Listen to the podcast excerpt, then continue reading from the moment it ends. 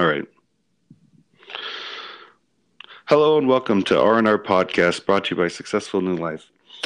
Um, I'm here with Alan Carpenter today, who's had a traumatic experience that turned out to change his life for the better. It was, in fact, a blessing in disguise, and he's here with me today. He's an author of a book. I had the wonderful time of listening to one of his stories, and we'll be doing that in a later podcast as well. Um, on June 16, 2013, Alan was in the central or in Central California hiking the 2,660 mile long Pacific Coast Crest Trail on his way from Mexico to Canada. He made a foolish attempt to cross a 20 foot long stretch of icy trail on a steep mountainside. He slipped and hurtled 100 feet down a steep icy gully and slammed into a boulder.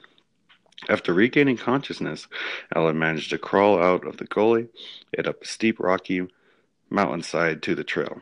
Later, he was rescued by a helicopter courtesy of the California Highway Patrol and flown to a hospital in Reno, Nevada.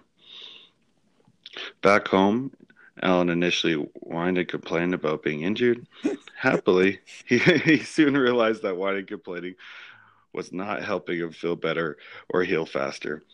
In his incapacitated condition, he realized that he had taken his life, his health, and his well being for granted. He vowed to rejuvenate his life. Alan has spent much of the past five years researching how to do just that.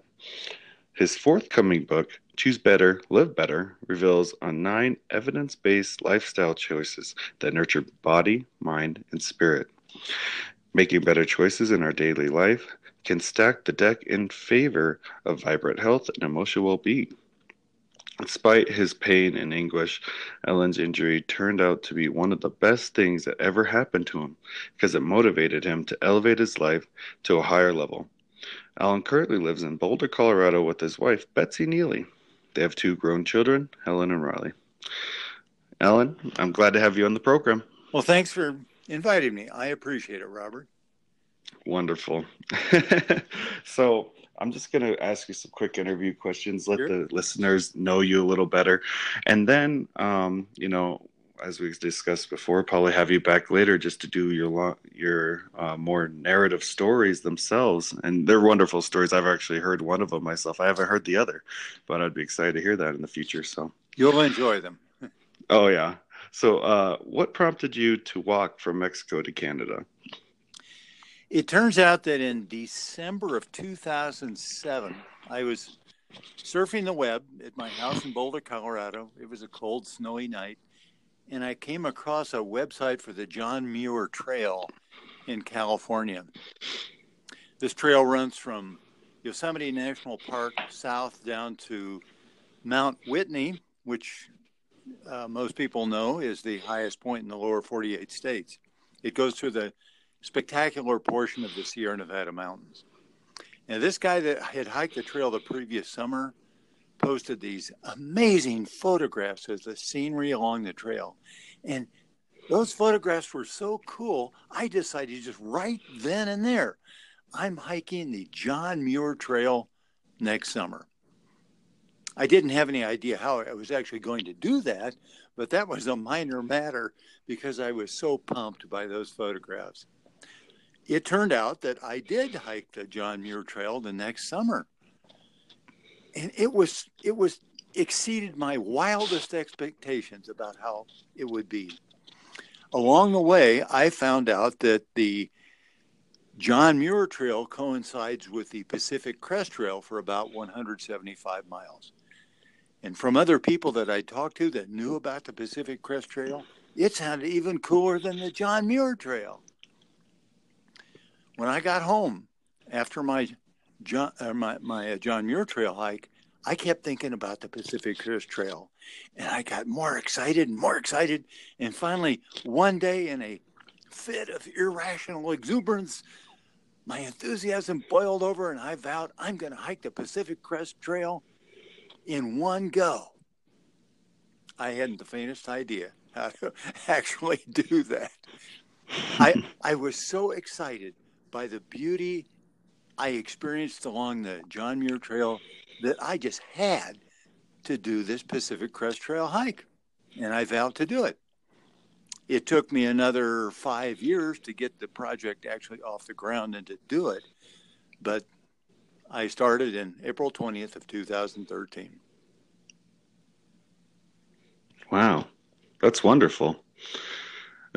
so just seeing some pictures that someone else took that had hiked it basically spurred you to walk pretty much across the nation or across the United States, right? That's wonderful. Yeah. Um, yeah. It, so I've heard there's a bit of like a culture with hiking, and hikers have different trail names. Do you have a trail name? Uh, actually, I don't. I'm somewhat of a contrarian at heart and it, maybe it's a maybe it's a rather juvenile aspect of my personality but if everybody's doing something one way my tendency is to do the opposite. Oh, that's funny. So yeah i know. Forgive me for my faults.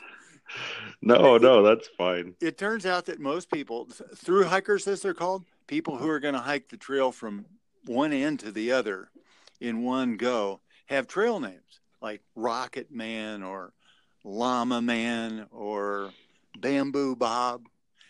But I decided I would just go by Alan. And it turned out because I didn't have a trail name, people remember Alan. Because I don't think I ever met one other hiker on any of my hikes who, who went by Alan. So I was actually quite identifiable, even without a trail name. That's funny. yeah, well, at least your name's not Robert like me, because that wouldn't work. yeah, there would probably so, be at least another couple Roberts out there. Yeah, a handful for sure. That's funny. Um, so now, do you generally hike by yourself, or do you like to travel with others when you hike? I generally uh, hike myself in the sense that I uh, don't show up at the start of these long distance hikes with a companion. And the reason for that is that most people can't afford to take the time off from their, their uh, busy lives to spend four and a half months hiking. or uh, they, they don't want to sleep on the ground every day and, and they don't want to get bitten by mosquitoes and deal with eating dried food for months on end. So it's it's not really easy to find uh, companions. Uh, also, um, I'm when I started hiking the Pacific Crest Trail, I was 65, and I couldn't hike as fast as the vast majority of the other hikers either. So so I ended up hiking by myself most of the time. Although I would meet other hikers occasionally and hike with them. What I really like to do is camp with someone at night because then we could chat and cook dinner together and talk about this and talk about that. Uh, for me personally, as long as I had someone to camp with at night, I was perfectly happy. That's funny. And it actually leads into my next question I had. So, um, do you camp along the trail or do you go off into the forest or how does that part work? Well, it kind of depends, but usually it's camping fairly close to the actual trail. And part of the reason for me to do that was so I could see other people. Uh, uh so I would uh, camp maybe just a, I don't know, 20, 30 feet from the trail. So when somebody else would come along, I could say hi and chat with that person for a while. Uh, but on occasion, maybe every week or so, I would end up going into town to resupply with food. And sometimes I would stay at a hostel or sometimes uh, trail angels, these wonderful people who would help out hikers, would uh, put me up for the night in their homes. So in those situations, I didn't camp out, but then I could sleep in a bed and take a shower and eat massive quantities of food, which I thoroughly enjoyed. What, what does your um, wife think about all this? Does she go with you on these um, these uh, big long expeditions i should call them because you know most people think of hiking they might go out on the weekend for a day go walk around and come back. You know i would say it's a little bit more along the lines of an expedition where you're walking yes. for that many months in a row. What does she think about it? Well i, um, I think uh, in one sense my wife has more common sense than i do and she want to do something like this. Um, uh, that said, though, when when I first started doing this, um, I was working for myself as an ecological consultant, so I could take time mm. off. Hmm. Uh, she was uh, working for a conservation organization in a normal job, and she couldn't afford to take all that time off. So that's really the reason why uh, she didn't uh, go on long distance hikes with me. Plus, the idea of walking 20 miles a day, day after day after day after day, was really not as appealing to her as it was for me. yeah, that's but, funny. Yeah, but all that said, though, uh, she has uh, joined me on uh, short portions of some of my other hikes. For example, she and my son Riley joined me for the first couple days of my John Muir Trail hike. She also joined me for a piece of my one uh, my, my, hikes on the Colorado Trail. So she enjoys that stuff. Uh, but she really wasn't in a position to join me for those long distance hikes. Uh, that said, though, she's now retired as of this last August, and this summer, she and I are going to spend uh, two plus months bicycling across the United States on the Northern Tier route from Anacortes, Washington to Bar Harbor, Maine. So we get to do that together, and that'll be wonderful. That is wonderful, and I'm glad to hear it. You know, and she's so supportive of this sort of thing, and you know, and yeah, and that'll be great for you guys to both get out together and do that sort of thing. That is wonderful. Yes. Um, so now it leads to another question. How exactly? So if you're out for that long, you know, four months or more, how do you get around the food and water supply? Other than I know you mentioned the Trail Angels and yes. the towns and stuff. Is there any other ways that you resupply with food and water? Well, for the water, uh, it's uh, depending upon the trail and the portion of the trail. Uh, for example, it, the Southern California portion of the Pacific Crest Trail is dry, as uh, most people know.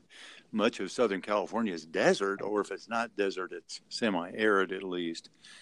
It turns out that uh, a gal named Yogi, her trail name, has uh, created this guidebook for the Pacific Crest Trail. And every hiker buys this guidebook. And in the guidebook, she lists places where there's water availability. So as a hiker, if I start out at the beginning of the Pacific Crest Trail at the border with Mexico, southeast of San Diego, I know that the first really reliable water is going to be at Hauser Creek at mile 15.5 from the guidebook. So I hmm. know I need to take quite a bit of water with me, especially if it's going to be a hot day, so I can resupply at Hauser Creek.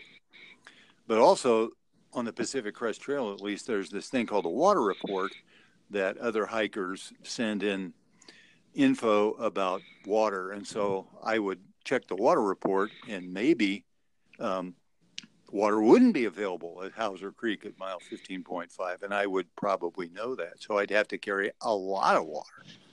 Gosh. So that was always a, a consideration.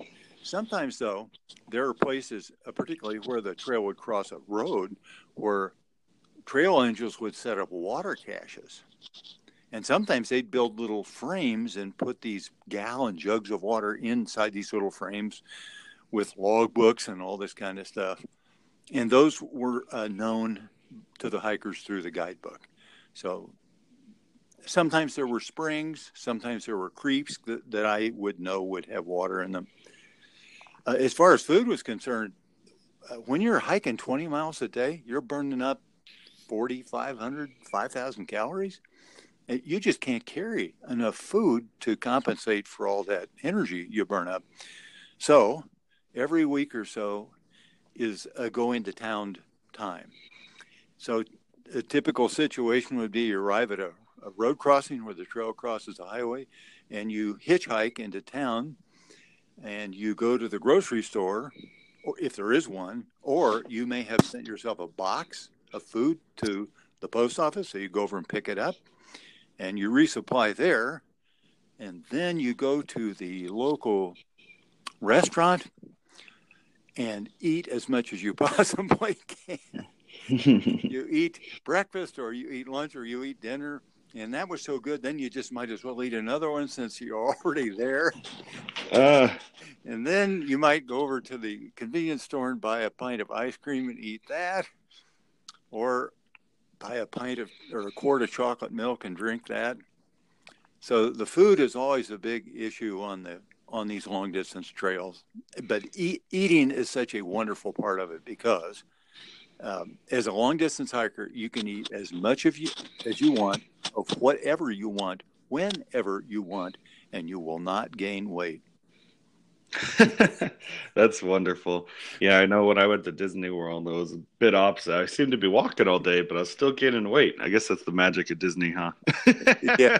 Well, you probably had more eating opportunities at Disneyland than I did. Oh, while I- too many opportunities. but no, and I, I actually, my me and my parents used to go hiking all the time as a kid. We'd go um, in Grand Junction. They have a lot of, you know, on the western slope. They have a, the Book Cliffs there and everything, and I used to love it. Yeah, it's a lot of fun. It gets pretty hot out there. I'll tell you what, though. Sure. So, uh, um, just curious. So, when you'd have to take a week or so um, in between going to town and stuff, how much does your backpack end up weighing? Like, how much are you carrying around? And then you're mentioning also um, a whole packing kind of like your own campsite as well. Yeah. So, uh, how big is your back? How heavy is it? How much is it weighing you down? You know, as you're walking around like Right. that. Well, uh, it mostly depends upon uh, how much water I have to carry. Is water Mm. dense? So a pint of water weighs a pound. So, for example, to start the Pacific Crest Trail, if the first water was at mile 15 and a half, I'd probably end up carrying four liters of water. That's over eight pounds of water. Plus, Mm. I have at least uh, a day or two worth of food. So I there's this concept in long distance hiking called pack weight, which is the weight of the pack and what's inside, not counting water, food, and fuel. So my pack weight was oh 10 to 12 pounds, something like that, because I was very attentive to not carrying things I didn't need. So there's this guy who's a Pacific Crest Trail hiker called Warner Springs Monty, his trail name. And he made up this little saying. It says, The weight goes, as the weight goes down, the fun goes up. And I really paid attention to that because if you're going to be walking 20 miles a day, day after day, you don't want to carry stuff that's extraneous. So I would Ooh. typically carry my, say, 12 pounds of pack weight then if I when I started the PCT, I started off with eight pounds of water probably, so there's 20 pounds, and maybe five pounds of food, so there's another five pounds, so maybe 25 pounds. But I don't. I think the most I ever carried was about 32 pounds in this years hmm. because I was going for 150 miles without a resupply. My goodness. Do you see a lot of people making that mistake where they're carrying around like a huge pack full of a ton of stuff or anything like that? Or is it generally most people know? Most people know uh, on the Pacific Crest Trail, I think um, most people realize this is going to be a huge undertaking and they take the time to find out what they need to take. They do their homework, they read the yogi guide, Hmm. and mo- excuse me, most of them show up pretty well understanding what the sc- what the scoop is. When I hiked the Appalachian Trail, it was quite different there. Uh, many people seem to show up with really only a dim idea of what it is that they were going to be doing out there, uh, which was kind of interesting. Um, did, I don't know if you did you ever see the uh, book or the movie Wild? Did you ever run across that, Robert? Mm-mm. No, I Well, haven't yeah. personally. Well, it's a, a really wonderful book written by this woman named Cheryl Strayed, made into a movie where Reese Witherspoon portrayed Cheryl. And Cheryl hiked about, oh, I think it was 1,100 miles of the Pacific Crest Trail. And when she showed up, she had no idea what she was doing. She had this gigantic pack that was so heavy she could barely lift it off the ground. So there, there are folks who show up unprepared, but I think most That people is funny. do their homework. yeah, it's a really wonderful book. I, I highly recommend it. Hmm. That's funny. Well, um, you know, I'd kind of mentioned where you had that very, very traumatic, you know, experience. You're airlifted and everything, and I'm sure you have tons of adventures when you're out there.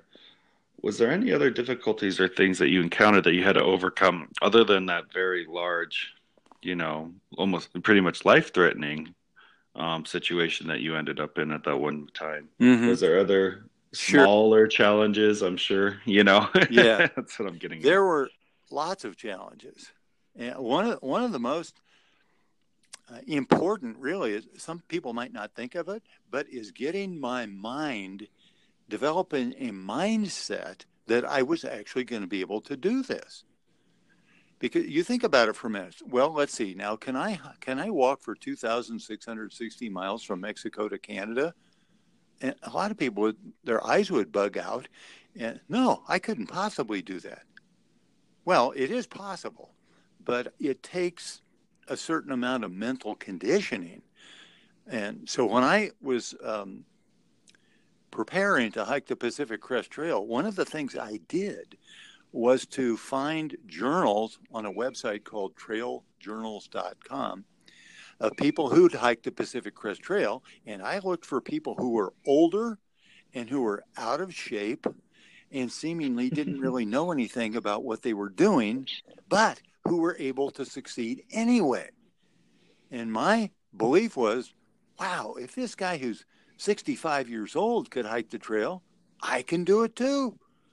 Or if this guy who showed up at the border down southeast of San Diego was overweight and out of shape, if he could do it, I can do it too. So developing the mindset that I could actually be successful was absolutely huge. And then as I as I would walk along, I you know encounter difficulties. Like for example, at the start of the second day, I started hiking with one of my younger hiker pals, and I wasn't paying attention and got off the trail. He wasn't paying any attention either. He was following me, and we realized, well, we got off the trail, and I, I started thinking, wow, I can't even follow the trail. Am I going to be able to do this? And I, uh, so at that point, it was okay. I made a little mistake. Uh, we recovered from this mistake and joined the trail, but dealing with little uh, setbacks like that is really important. Just realizing, okay, yeah, I made a mistake, but I can get over this. That wasn't a problem. Another what? another mistake I made in Southern California was miscalculating water, and and I, I ran out of water one day. Oh, and gosh. as I realized what had happened, I thought, well, okay, I, I can do this. I'm going to be thirsty, but I can do this. I'll just keep keep walking, keep walking, keep walking, and I I made it to water. But it but it was um, a good lesson in just sort of maintaining a sense of peacefulness about it all and not panicking and then realizing I can do this. So there were all kinds of little things like that that that I encountered that were challenges, but as I as I dealt with them over time, I became much more confident that I was able to actually do this and I was going to be successful. So you slowly built your mental kind of resiliency over these smaller challenges before you were faced with a very large challenge. Am yes. correct? Yes, that, that is exactly right. I, I, think it just mirrors life generally. Mm-hmm. As we go through life, we run into problems. We run into setbacks. We make mistakes. We do things that are stupid. We encounter situations that we haven't encountered before. So, well, okay, so what do we do? Well, if we can respond resourcefully in situations like that and tend to stay calm, we're much more likely to respond in a way that's helpful to us rather than go off the deep end. Yeah, that's wonderful. So you learned to keep a cool head under the smaller situations and eventually built up to where you had a big situation, you're able to do the same, which we're going to lead to now, right? Yes. Um, now, we're going to kind of lead into what happened with that big major event I had mentioned earlier. So, um, there was a big icy trail, basically, right? Yes. And you had to cross it but then something happened, and I'll kind of let you take over from here. Yeah. Um, but basically, what what initially even caused you to try to go, take this icy trail, other than you know it being in your path up north? Right. Well, what happened was that um, I was ravenously hungry. So I, I know this sounds completely ridiculous, but my ravenous hunger hijacked my conscious mind. And as I stood there at the edge of this icy trail, I was focused on the prospect of stuffing my face at the all you can eat buffet at Harrah's Casino, 30 miles up the trail. And, and, and I, I knew intellectually that if I walked across this trail and slipped, I'd hurtle down this icy gully into a bunch of boulders. But my stomach overcame my rational mind and I started walking across and I slipped. It, it, it just sounds absolutely ludicrous, but that's exactly what happened. I could have, had I had my wits about me, stopped and turned around and walked back, oh, I don't know, a quarter mile, something like that, half a mile, and found a way to go around that icy stretch of trail. And that's probably what a lot of more sensible hikers did. but but I just lost it uh, temporarily, and and so I I slipped and I rocketed down this icy gully and, as you said, slammed into a, a boulder. And, goodness. And uh, so I, I, lay there for some period of time unconscious. And I, I, at some point, I actually woke up and I, I, I realized I wasn't dead. That was really a nice feeling to have, which was kind of strange in a way. But anyway, I, I tried to stand up, but I, I, I couldn't, and I fell down. And it, it was just, um, it was really strange in that I was not afraid. I'm not quite sure why I wasn't afraid, but I wasn't afraid. And I, I just kind of sized up my situation and thought, well, okay, so here I am. And, and I kind of looked around and checked myself out, and, and it felt like every bone in my body was broken. Now, it obviously wasn't, but that's what it felt like. But then I noticed that there was a big hole in my leg I, I, guess a chunk of ice had gouged a hole, and I was just bleeding profusely from that hole. And as I'm sitting there, I look at that and I think, well, that's not good.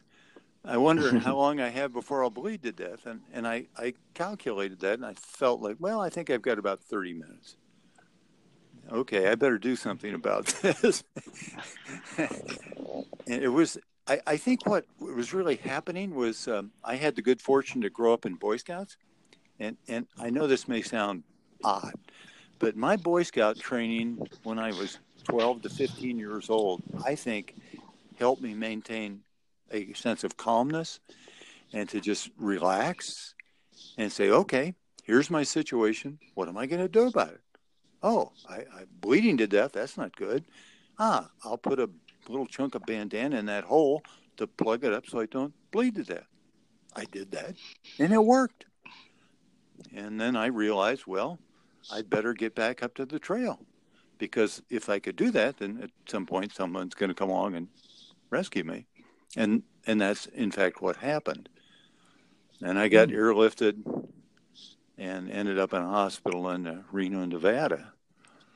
But I but I I was able to, to maintain a sense of calmness that I, I can't completely understand. But as I said, I think it had a lot to do with my Boy Scout training. And then also as an adult, I had water safety instructor training, first aid training, CPR stuff, you know, like going to the Red Cross, that sort of thing. Mm-hmm. And I think that was in large part responsible for me surviving. But um, I, there was more to it than that that I'll explain on our subsequent podcast. Well, also triumphing over those other smaller challenges as well, probably, right? Now, do you think if you would have been hit with that on your first day out of trail hiking ever, you know what I mean? Do you think you would have been back and uh, do you think you would have had a different outcome potentially without oh yeah kind of yeah yeah it yes my prospects would not have been nearly as good i think yeah because it's up by the time i i made that really stupid decision i'd been hiking for i think it was 58 days so i had a mm. fair amount of experience and i'd made some mistakes and i so i think i had a better sense of okay i can deal with this that makes perfect sense. Yeah, and that's what I, you know, kind of lead, leading to, and that makes. So it was on your 58th day that you had fallen and injured yourself very badly, right?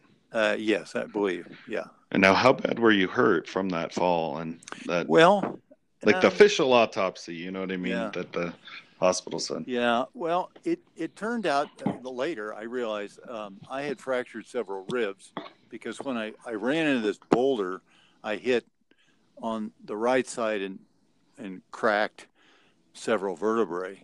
Um, I didn't hit my head, which is the reason why I didn't. Uh, I wouldn't have survived that. Um, I had also uh, the impact of hitting the boulder just uh, damaged my lungs such that uh, fluid started to seep into the uh, area between my lungs and my chest. And you know because our lungs don't have any uh, structural capacity themselves you know if you if you took out somebody's lungs and put them on a table they just sort of collapse so my mm-hmm. lung was starting was to collapse because of the fluid building up around it. So that was not good. So uh, so these were uh, potentially life threatening but it, it certainly could have been a lot worse. For but you were able to travel all the way back to the trail even in that condition.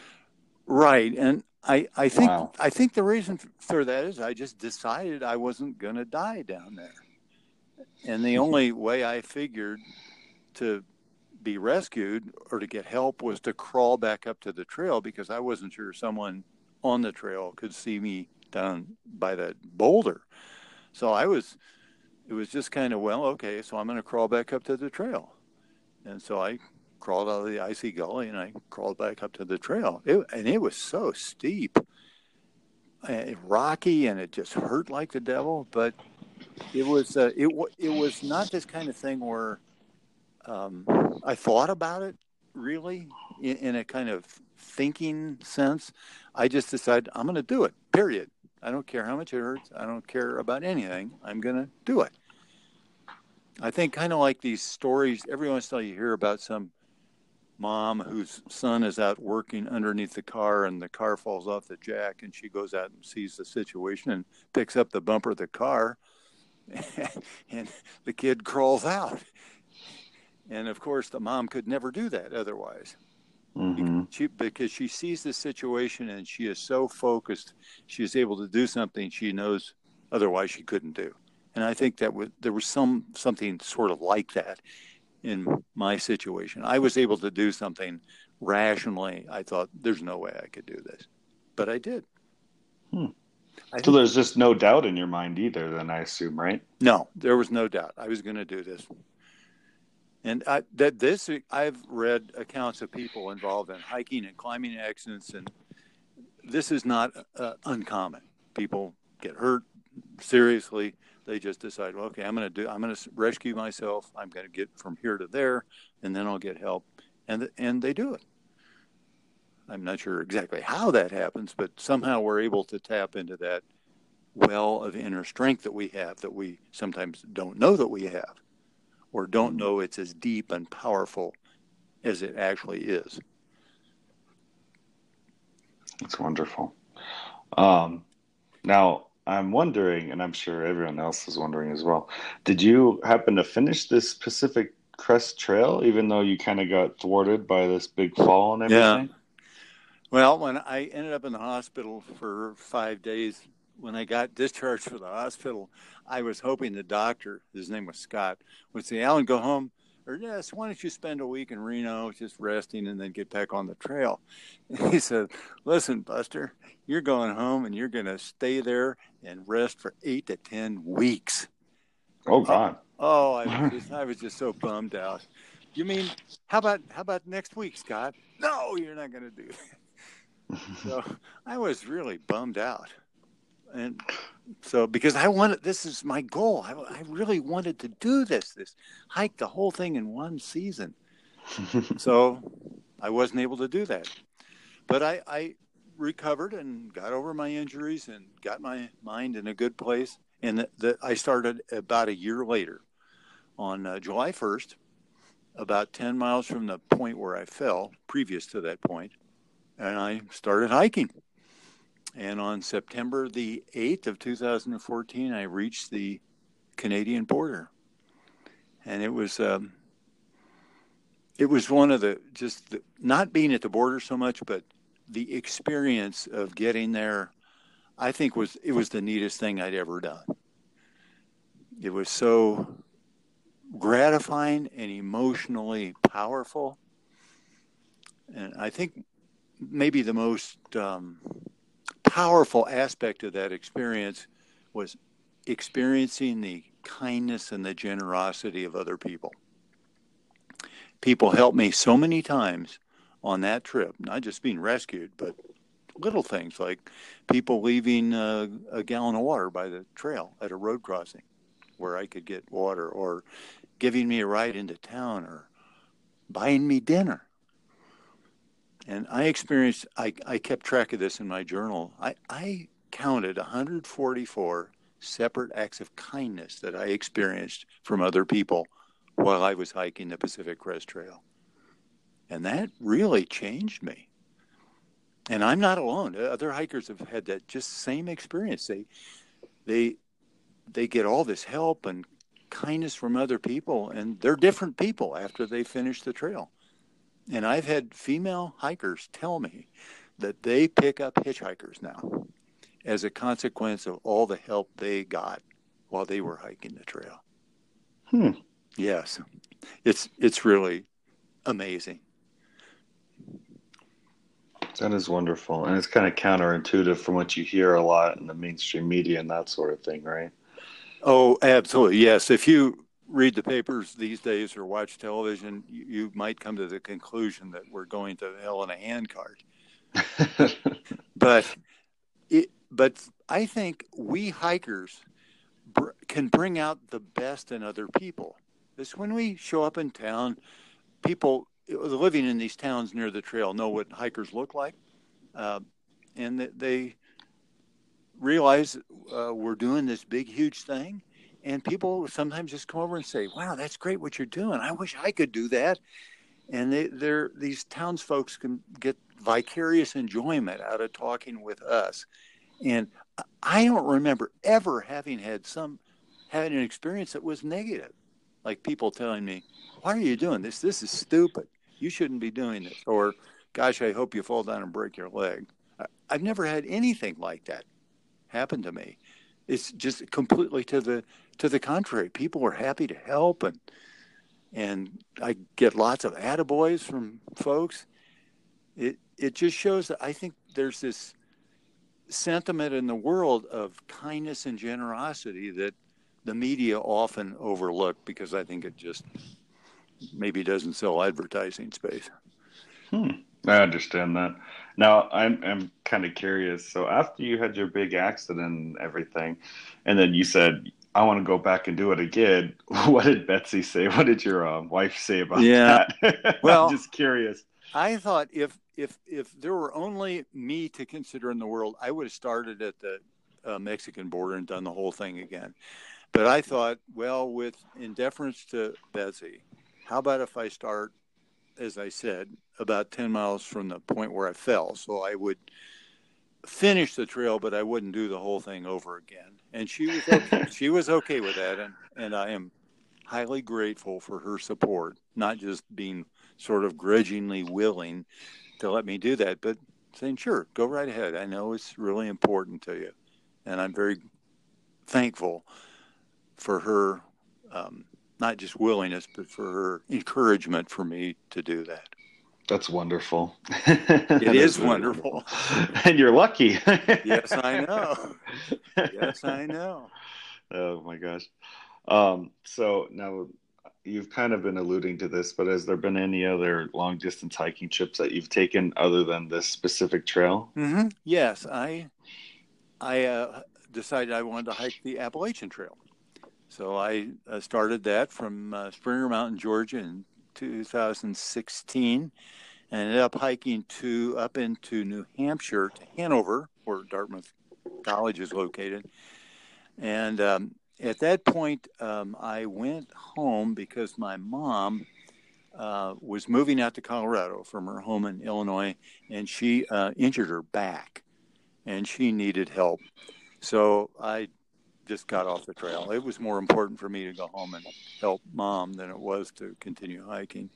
Of course. So, and that, but the next year I went back and it from Hanover and hiked for, oh, I don't know, it was about a couple of weeks and then I got banged up again uh, in a place called uh, the what's it called Mahoosuc Arm. Anyway, it's a portion of the trail that's extremely rocky and full of boulders and all that. And I got really beat up, and I was concerned actually that I was going to fall down and break my leg. And hmm. I I didn't want to be rescued again. I just didn't want to put people having to deal with me. So I went back home. Uh, probably I should have taken a week off and just sat in a motel for, or a campground and just gotten my mind squared away and, and continued hiking, but I didn't. But anyway, so this summer, my wife and, wife and I, Betsy, are going to uh, ride across the country. And then at the end of that, I'm going to finish the last 270 miles of the Appalachian Trail. So, That's wonderful. Yeah.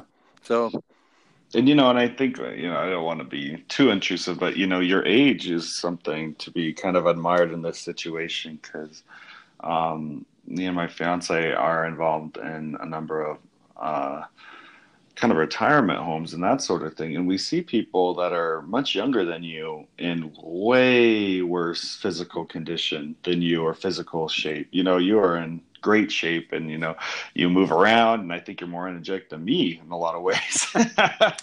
Now i'm quite a bit younger.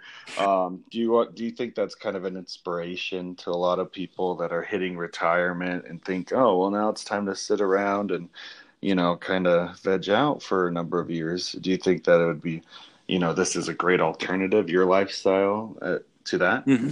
well i'm not my my purpose in life is not to tell other people what to do.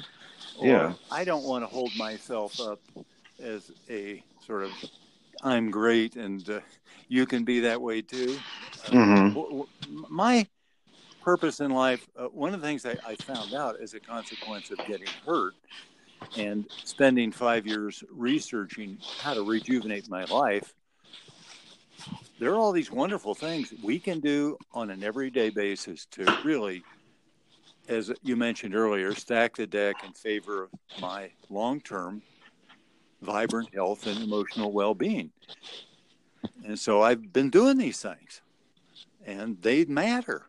And like one of them is called cultivate social connections. Is to just get out there in the world and make friends, meet new people, have new experiences, these things really matter. And so one of the things I do is to talk to people at retirement homes and explain these what I call these nine healthy choices to them. Not that they should do this, but if they want to continue to have a really wonderful life or ramp it up, these are things they can do. And they're a lot of them are pretty simple They don't require a lot of expense or high tech stuff or anything. So that's that's uh, what I want to do is share what I've learned with other people. So if they're interested in rejuvenating their lives or taking it to a higher level, here are some tools that they can use to do that. That's wonderful. Yeah, and you will probably find those in your books, right? That's right. Yeah, the book, the Choose Better, Live Better, it's basically focused on these nine lifestyle choices that nurture body, mind, and spirit. The, the body, mind, and spirit idea is it's the whole of human existence, essentially. Is I think a lot of times when we think about health, we think of just the body, but it's much more than that. We are a body and a mind and a spirit, at least in the way I see things. And in order to have a really wonderful life, we need to pay attention to all those things a healthy body, a healthy mind, and a healthy spirit. And mm. when, when we are attentive to those things, then we can do all these wonderful things in life, like bicycle across the United States at age 72. So you become kind of unstoppable, right? well, the idea. This, this a part of it too is is these uh, long distance hikes and bicycling trips are so wonderful for me. Now they're not for everybody, but they're so wonderful for me that I am highly motivated to do things to, so I can continue to do this. So, for example, yesterday uh, Monday, I went to the gym because I go to the gym on Mondays, Wednesday, and Friday. And it's not a big, huge, oh, I got to go to the gym. It's, oh, I get to go to the gym today because I connect in my mind. If I do that, then I'm going to be much more likely to be able to do these things that I really love to do. Plus, there's all sorts of other things like that too. Mm-hmm. So, well, you get to meet people, like you said. You get to interact, and you get sure. To, yeah, and you know, you can't just come out of nowhere and be able to cycle across the United States, you know, after doing nothing for no. however many years. So. so, Robert, you mentioned something. Let me just follow up with that. That if when people approach retirement, if if their idea is to just sort of sit around and veg out, well, that's up to them. If that's what they want to do, mm-hmm. who am I to say otherwise? But I think if people who are thinking like that, that's probably not going to be in their long term self interest because when they become inactive, both in a physical sense and in a mental and spiritual sense, that's probably going to shorten their life and they're going to be restricted in what they can do physically and mentally. Um, so I would encourage people, if that's kind of where they're headed, to maybe reconsider that. And if they think, well, you know, maybe vegging out, yeah, maybe that's not what I, it's maybe that's really not in my long term self interest. Uh, I would encourage rethinking. Exactly. Yeah. Kind of the pros and cons of doing that, you know. Sure. And I think everything in substance, you know, I'm sure you have days where you relax and take it off, you know, to recuperate and that sort of thing. But just only solely doing that, you know, is probably gonna have detrimental effects on their health and lifespan, like you alluded to. And so yeah. that's wonderful. So yeah, I mean, I think, and a lot of people, I hear this all the time. They say, "Well, I'm too old. I'm too old. I'm too old." But I think that you are a role model for people that say that sort of thing, you know. And um, and I think they could find you as a role model to go, "Oh, wait, maybe I'm not." Kind of like how you had mentioned. Yeah. Oh well, I looked up the list of other trailblazers that, you know, had done this trail themselves, and you were trying to find people that you know to convince yourself mentally that you can do it. Yeah. You know, yeah. and I think they can use you now as the same thing as a role model. You had done it, or you had been going, and then uh, not only were you um, you were you have plenty of years ahead of you, but you know older than most people probably that you met on the trail doing sure. that sort of excursion, yeah. and then also you suffered a major injury and then you still finished it out and that's kind of grit that you build up you know challenging yourself over and over and over and over and you build up your grit and you know and it's something that's kind of getting lost nowadays. And um, it'd be great if people can find that back and use it to achieve their own personal goals, not necessarily hiking, but you know whatever yeah. goals that they're doing. And I, yeah. yeah. I completely understand your wonderful message, and yeah, I think it's great. well, let me just mention one thing. When I hiked the Colorado Trail, this must have been in 2009. I was um, about mile 75 and I ran across this guy named Roger. He was sitting on a bench by the side of the trail. So I went over and said hi to him. He, he was an older fellow, I could tell. And we chatted. And I said, Well, Roger, do you mind telling me how old you are? He said, No, I'm 78. oh my goodness! I was, I think, about what sixty-seven at the time, mm-hmm. and I and I asked him, "Well, are you hiking the entire Colorado Trail? It's just under five hundred miles long." He said, "Yes, I'm going to do the whole thing." And I thought, "Well, good for you." And you know what? He did. He hiked the whole trail that summer. he he did it more slowly than I did. In fact, his trail name was Many Sleeps because it was going to take him many sleeps to finish the trail. But he did it at age 78. And wasn't that cool? And, I know. And if Roger could do that, well, I can do that too. That is wonderful. I think for the for the for everybody, we often cart around self-limiting beliefs about ourselves. And, oh, I can't do that. I'm too old. I'm too young. I'm not enough of this. I'm too much of that. But a lot of that stuff just isn't true. And if we can slowly um, appreciate those beliefs that we have, and if we can say, you know, I don't think that's really true. I am capable of doing this stuff. Maybe not today, but if I start working, then I can work up to it and I can do something that's really important to me. And wouldn't that be cool to be able to do that? That is wonderful. So I, we've kind of been alluding to this, you know, a little bit, but personally, what is the most important thing that you learned from all these various long distance adventures that you've had over the years? I think it would be that the vast majority of people in the world are kind and generous folks.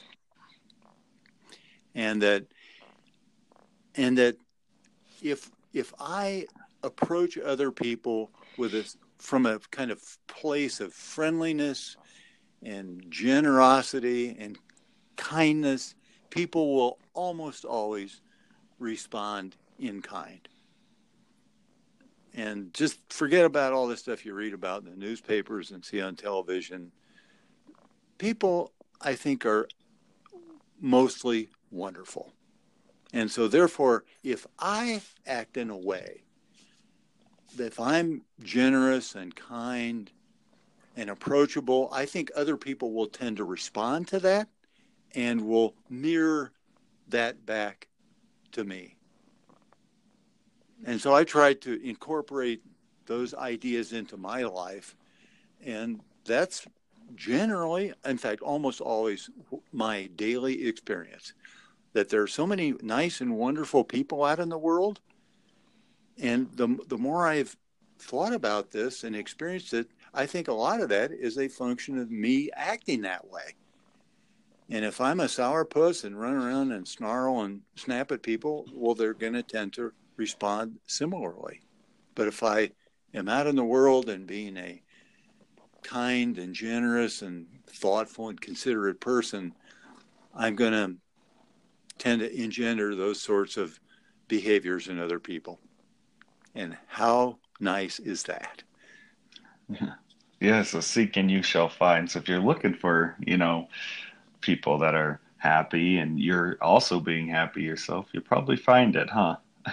Yes, that's wonderful. very much. Seek and you shall find. that is funny. Yeah, I, I think it's wonderful. Your message and everything is very, very wonderful. I think a lot of people need to hear it, and um, and I'm glad that we're able to help you kind of spread the word and everything. So, uh, you want to tell me a little bit about your websites and your various forms of reaching out and various forms of reaching out to you to have mm-hmm. you do your speaks speeches and everything? Mm-hmm. Okay. Well, I have uh, two websites. Uh, I have one called longdistanceadventures.com, and on there I've posted a number of these journals that I've kept on my long distance hiking and cycling adventures. And also, there's soon going to be a book on there called How to Get Started with Long Distance Hiking for people who are thinking about doing that but kind of don't know what to do to sort of get going. So people who are interested in that sort of thing, um, these journals can be particularly useful. Uh, as I mentioned earlier, when I went on my first uh, long distance hikes, I went to trailjournals.com and read a lot of journals. Some of them were very helpful, and some of them were, frankly, useful. the, the, journals that I have are, are um, I think they're edited. They've got photographs in them. They're, they're really nicely done, and they can be very helpful for people who want to do these long distance adventures. Now, the other website I have is called allentcarpenter.com, and that is mainly supporting my uh, speaking. So, if there are listeners out there that would be interested in having me uh, present my messages to their organization, they can check out that website. Um, I also have a blog uh, attached to that where I post every week or two weeks uh, with ideas about uh, maintaining a healthy lifestyle and all the wonderful things that we can expect to happen as a consequence. Hmm. Well, that's wonderful. Well, we'll post uh, links to both of those websites as well as, you know what I mean, a description on our website, and we'll put it out there and make sure that everyone gets to know, as well as a link to this podcast as well. So definitely spreading the word and everything. And hey, it was great having you, Ellen. And is you know I, we've already spoken a number of times, you know, previously and everything, but it's always nice and a pleasure to speak with you. Thank you, Robert. The pleasure was mine. All right. Well. Um, oh, and you had mentioned that you would later want to do a couple narratives similar to um, what you do um, in your public speeches as well, right? Yes, that's right. Yes, I uh, I have a, a, more detailed version of when I got hurt and three really valuable lessons I learned from that experience. Mm-hmm. And then uh, during my Pacific Crest Trail hike in 2014, I had two other mishaps that happened to me. One because I was stupid again, and the other is just kind of happened that um, are really wonderful, sort of funny stories that have uh, important messages attached to them. So I think they would be of a great interest to your listeners too. Oh yeah, I love how you take ownership for all those things as well. you know, a lot of people go, "Well, it was the rock's fault," or "Oh, it was the," you know what I mean? And yeah, I love how you take full ownership for all those things that happen. That is wonderful, and um yeah, and so we'll be looking forward to listening to those stories as well at later podcasts, and we'll also, you know, of course, do the links and everything um, the same way. So, anyway, without further ado, it was great talking with you again, Ellen, and uh, yeah, look forward to hearing from you from the future too. Good, thank you, Robert. I appreciate it. All right, take care. Bye bye. Bye bye.